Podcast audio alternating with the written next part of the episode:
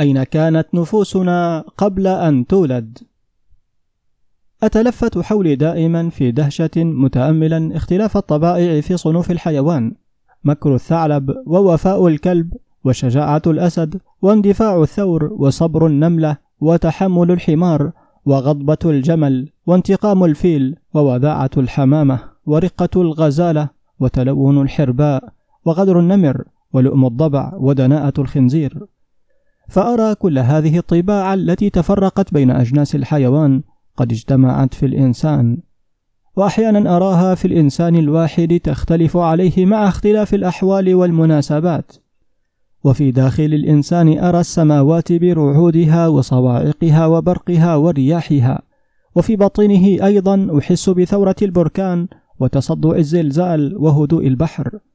ومثل البحر أراه يخفي في باطنه الثعابين وأسماك القرش والحيتان القاتلة وأحيانا المراجين واللآلئ واليواقيت. وفي جسمه أرى تراب الأرض وتثاقلها ورخاوتها وصلابتها ورمالها الناعمة. وأرى جسمه أيضا مثل الأرض يهوى التلقيح والإخصاب وينبت الورود الناعمة وأحيانا يلد أشجار السنديان الضخمة. ولهذا يقول العارفون بالله أن كل ما نرى في صفحات الكون متفرقا بين نبات وحيوان وجماد نجده مجتمعا في كتاب واحد اسمه الإنسان.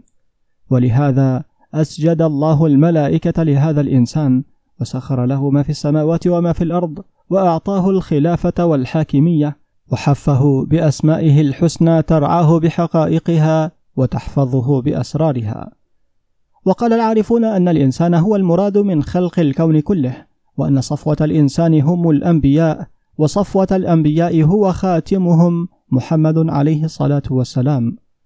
فهو الإنسان الكامل المراد من جنس الإنسان على الإطلاق وهو العماد الذي ضربت عليه قبة الوجود وهو النبي الخاتم الذي اجتمعت له مفاتيح المعارف وكنوز الرحمة ومقام الشفاعة وأنوار الهداية. وتميز على الكل بأنه على خلق عظيم. فقال له ربه بسم الله الرحمن الرحيم وإنك لعلى خلق عظيم. وقال جل من قائل إن الله وملائكته يصلون على النبي يا أيها الذين آمنوا صلوا عليه وسلموا تسليما. فتلك صلوات من العظيم على العظيم وأمر من الله بأن يصلي عليه الملأ الأعلى كله. فتلك خصوصية انفرد بها سيد البشر. وكما انفرد محمد عليه الصلاة والسلام بأنه سيد البشر انفردت مريم بين النساء بأنها أفضل نساء العالمين كما انفرد كل نبي بمقام. فهذا موسى الكليم وهذا إبراهيم الخليل وهذا عيسى كلمة الله ألقاها إلى مريم وروح منه. ويسأل السائل ولماذا خلق الله هذا نبيا وذاك ملاكا وذاك شيطانا؟ ولماذا اختلف الناس إلى نبلاء وسفلة؟ ولماذا جاء هذا المخلوق نملة وجاء الآخر جرادة وجاء الثالث خنزيرا وجاء الرابع صرصورا؟ ولماذا اختص الله إنسانا بالولاية واختص آخر بالغواية؟ ويقول الله في قرآنه وما خلقنا السماوات والأرض وما بينهما إلا بالحق. أي ما أعطينا هذا الخنزير خلقته الخنزيرية إلا لأن نفسه خنزيرية لا تقبل إلا هذه الصورة. فجاء اختلاف الرتب بين الخلائق بناء على استحقاقات أزلية. وما جعلنا إبليس شيطانا إلا لأنه لم يصلح إلا للغواية. وكان قبل ذلك بين الملائكة وكانت له رتبتهم ولكنه استكبر. ويقول ربنا إنا عرضنا الأمانة على السماوات والأرض والجبال فأبين أن يحملنها وأشفقن منها وحملها الإنسان إنه كان ظلوما جهولا وكأنما كان كل شيء بعرض وكل شيء باختبار وكأنما كانت كل الحقائق معروضة واختار كل شيء حقيقته وقبلت بعض النفوس الحقائق الملكوتية ولم تقبل النفوس الأخرى إلا الصفات السفلية التي تشاكلها. ويقول ابن عربي إن النفوس كلها كانت أعيانا في العدم لها ثبوت وصف ولها تشخص أزلي قديم لا يعلم به إلا الله. هو وحده الذي أحاط بصفاتها في حال عدمها وعلم مقام كل نفس وما تستحقه. وما جاءت الدنيا بعد ذلك إلا تحصيل حاصل لهذا العلم الإلهي. كان الله ولا شيء معه وهو الآن على ما عليه كان إنما هي أشياء يبديها ولا يبتديها. هي أشياء أخرجها من الخفاء والعدم إلى الظهور والوجود وأعطى كل شيء اللبسة الوجودية التي يستحقها فخلق كل شيء بالحق. وأدار الله عجلة الزمن لتكون قصة الإبتلاء والامتحان وليرى كل واحد من نفسه الأشياء التي كان ينكرها ويعلم المجرم أنه مجرم. والآمين أنه أمين. وكانت الدنيا هي المقدمة وسجل الأعمال لتكون منازل الآخرة بعد ذلك منازل عدل لا مراء فيه ويرى كل واحد نفسه على حقيقته. اقرأ كتابك كفى بنفسك اليوم عليك حسيبا. ولولا صحيفة الامتحان والابتلاء لكان صدام حسين إلى الآن زعيما عظيما وركنا مهيبا ومصلحا كبيرا.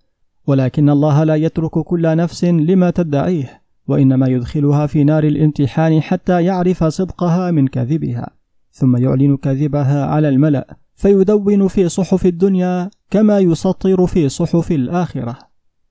وقد نستطيع أن نمثل على بعضنا أدوارا لبعض الوقت وقد يلبس كل واحد غير لبسه ويظهر في غير ثوبه ويرتفع إلى أعلى من منزلته. ولكن ما يلبث أن تفتضح الحقيقة لأن الزمن دوار والنفس يزج بها في مأزق بعد مأزق حتى تفتضح رغم أنفها. فلا مفر في النهاية من أن تكون نفسك وأن تظهر خبيئتك التي جاهدت طول عمرك في إخفائها. ولا يستطيع أحد أن يمكر على الله الذي بيده ملكوت كل شيء والذي يعلم السر وأخفى. أما حكاية نفوسنا التي كانت أعيانا في العدم بوصفها وتشخصها منذ الأزل فهي السر الأعظم الذي لا مدخل لأحد عليه. يقول ربنا أولا يذكر الإنسان أنا خلقناه من قبل ولم يك شيئا؟ فذلك هو العدم الأول لم يك شيئا. ثم يقول في آية أخرى إنما قولنا لشيء إذا أردناه أن نقول له كن فيكون. وكلمة نقول له رغم أنه في العدم يدل على أنه غير معدوم وتلك هي العين الثابتة التي لها ثبوت وصف وتشخص في العدم كما تصورها ابن عربي في شطحاته.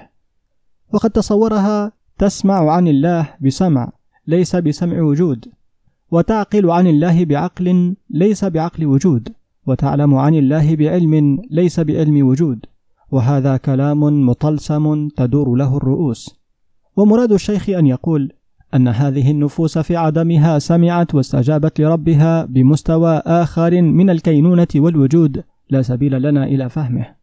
تماما كما حدث لها في وجودها البرزخي في عالم الذر في ظهور الآباء حينما سمعت نداء ربها من غيبه ألست بربكم؟ وذلك كما جاء في الآية وإذا أخذ ربك من بني آدم من ظهورهم ذريتهم وأشهدهم على أنفسهم ألست بربكم؟ قالوا بلى شهدنا. أن تقولوا يوم القيامة إنا كنا عن هذا غافلين أو تقولوا إنما أشرك آباؤنا من قبل وكنا ذرية من بعدهم أفتهلكنا بما فعل المبطلون؟ من سورة الأعراف. فتلك حجة يقيمها الله على كل الأنفس إذا أسمعها وأشهدها وهي في الذر في ظهور الآباء. لم تنزل بعد في الأرحام ولم تولد. ألست بربكم؟ فأجاب الجميع بلى شهدنا. فيعود ربنا فيذكرها. أن تقولوا يوم القيامة إنا كنا عن هذا غافلين عن ربوبيتي. أو تقولوا إنما أشرك آباؤنا من قبل وكنا ذرية من بعدهم أفتهلكنا بما فعل المبطلون؟ وفي الواقع أن الله سبحانه قلب الوضع فجاء بهم قبل آبائهم. جاء بالابن قبل أن تلده أمه وأبوه. وبذلك أصبحت حجته داحضة. وقوله تعالى إنما أشرك آباؤنا من قبل وكنا ذرية من بعدهم حجة غير مقبولة لأن الله أتى به قبل هذا وقبل أن تلده أمه المشركة وأسمعه وأشهده على ربوبيته. فذلك حديث غيبي تم على مستوى آخر من مستويات الوجود لا مدخل لنا إلى فهمه ولكنه حدث ولا بد ما دام الله قد ذكره. وهذه المستويات الغيبية في العدم وفي الذر أسرار عالية. وقد قرأت لمشايخ أفاضل ولكتاب إسلاميين من قبل هجوما على ابن عربي وعلى فكره وشطحه. وفي يقيني أن الرجل عظيم ولا شك وهو قمة في فكره وصوفيته. ولكن الذين هاجموه لهم عذرهم فهو بحر متلاطم يغرق فيه الملاح وتغوص فيه العقول فتخرج بالدر أو تهلك ولا يكون لها نجاة. وكتب الرجل هي للخاصة وخاصة الخاصة من أهل التفكر وهي للتأمل الهادئ وليست للقراءة المتعجلة.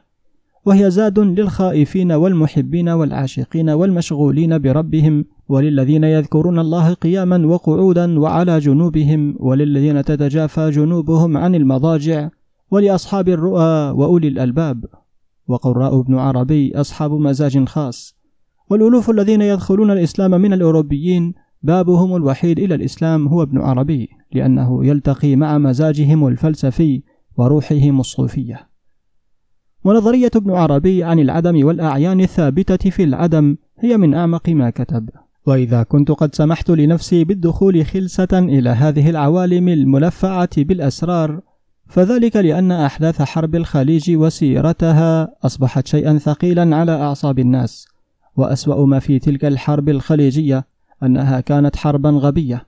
مما يدعونا ورمضان يهل ببشائره وأنواره أن نخرج بالناس من هذا الوحل ونستشرق شيئا مختلفا. شيئا يخرجنا من هذه الحجب الكثيفة من القسوة والغلظة والفظاظة. وليس أجمل من عوالم الأسرار ومن أين جئنا وإلى أين نسير؟ وكيف اختلفنا إلى سوقة وعظماء وإلى بررة وأنبياء؟ وكيف امتلأ هذا السجل الذي اسمه الدنيا بعجائب المخلوقات وطرائف السير؟ وليس أحلى من جلسة مع قمة من قمم الفكر والإصغاء إلى هذا الهمس العميق من عقل متأمل وروح محلقة.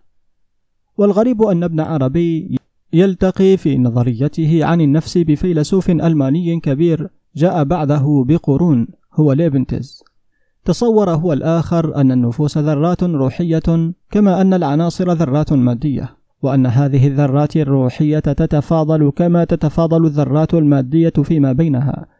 ولعله قرأ المخطوط القديم لابن عربي فليس هذا الكلام ببعيد عما تصوره ابن عربي بأن النفوس هي أعيان ثابتة في العدم لها ثبوت وصف ولها تشخص أزلي ولها تفاضل فيما بينها.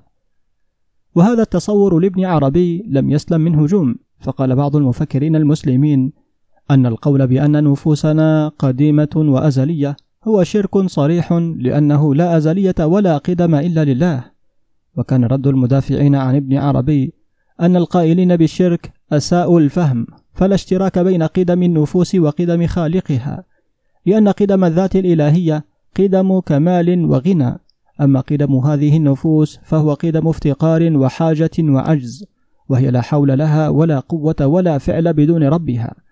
بل إنها لا تستطيع أن تبرز من العدم إلى الوجود إلا بمعونة ربها وفضله.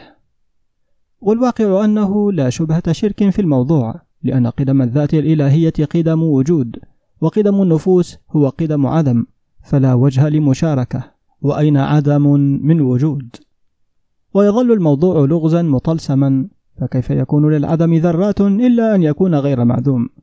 أو يكون له مفهوم آخر غير المفهوم التقليدي المسطح والخاوي؟ ويأتي العلم الحديث فيسعفنا. فقد كنا نظن أن تفريغ الهواء من داخل ناقوس يؤدي إلى فضاء خاو. ولكن اتضح أن هذا المفهوم خاطئ وأننا مهما فرغنا الناقوس من الهواء فسوف نكتشف أن الخواء الباقي ملاء. وهذا ينطبق على كل خلاء فكل خلاء ملاء. إذ تتخلق في داخل هذا الخواء على الدوام جسيمات مكهربة متناهية في الصغر عمرها قصير جدا أقصر من جزء من بليون بليون جزء من اللحظة. تفنى بعده وتتحول إلى جسيمات جديدة. وهكذا دواليك يظل النشاط والتخلق مستمرا في هذا الفضاء الخاوي. ومعنى ذلك أن مفهومنا التقليدي للخواء والفضاء هو مفهوم خاطئ. والمفهوم الجديد أنه بحر من الخفاء والظلمة محتدم بالنشاط يجري فيه الخلق والبعث لكائنات متناهية الصغر تولد فيه وتموت بشكل متواصل. وكل هذا يحدث فيما كنا نظن أنه خواء مطلق لا شيء فيه. اللا شيء أصبح في ضوء العلم الحديث شيئا بل أشياء. وحتى لا يتوه القارئ العادي في تفاصيل نعود إلى السؤال الأول الذي كان سببا في كل هذه التأملات وهو ما النفس ومن أين جاءت؟ وكيف اختلفت النفوس وتفاضلت إلى كل هذه المراتب من المخلوقات التي بلا عدد وكيف جاءت من عدم وما العدم. والنكتة في الموضوع كله أنها نفسك التي بين جنبيك ولا يوجد شيء أقرب إليك من نفسك ومع ذلك أنت أجهل الناس بها. لا تعرف من أنت ولا من أين ولا إلى أين تمضي. وهؤلاء أكابر العارفين والفلاسفة أكثر منك حيرة وتخبطا. فإذا كان هذا مقدار علمك بنفسك وهي أقرب الأشياء إليك فما بال علمك بغيرك ثم علمك بباقي أسرار الدنيا. أليس ذلك مدعاة للتواضع وغض البصر وخفض الطرف وطلب العلم من الله في انكسار والحياء من غناك إذا كنت غنيا ومن علمك إذا كنت عالما ومن جاهك إذا كنت وجيها ومن سلطانك إذا كنت صاحب سلطان. فماذا بعد الجهل بنفسك من جهل؟ وعسى أن يقربك شعورك بعجزك من الرفق بكل عاجز. وقديما قال سقراط اعرف نفسك لأنه كان يعلم أن هذه هي أصعب المعارف وأنها المعرفة الكبرى التي إذا بدأت لا تنتهي. وكان أينشتاين يقول كلما ازددت علما ازداد إحساسي بجهلي. وهذه بداية العلم الحقيقي. العلم الذي يورث الأدب مع الله. جعلنا الله وجعلكم من أهل هذا الأدب.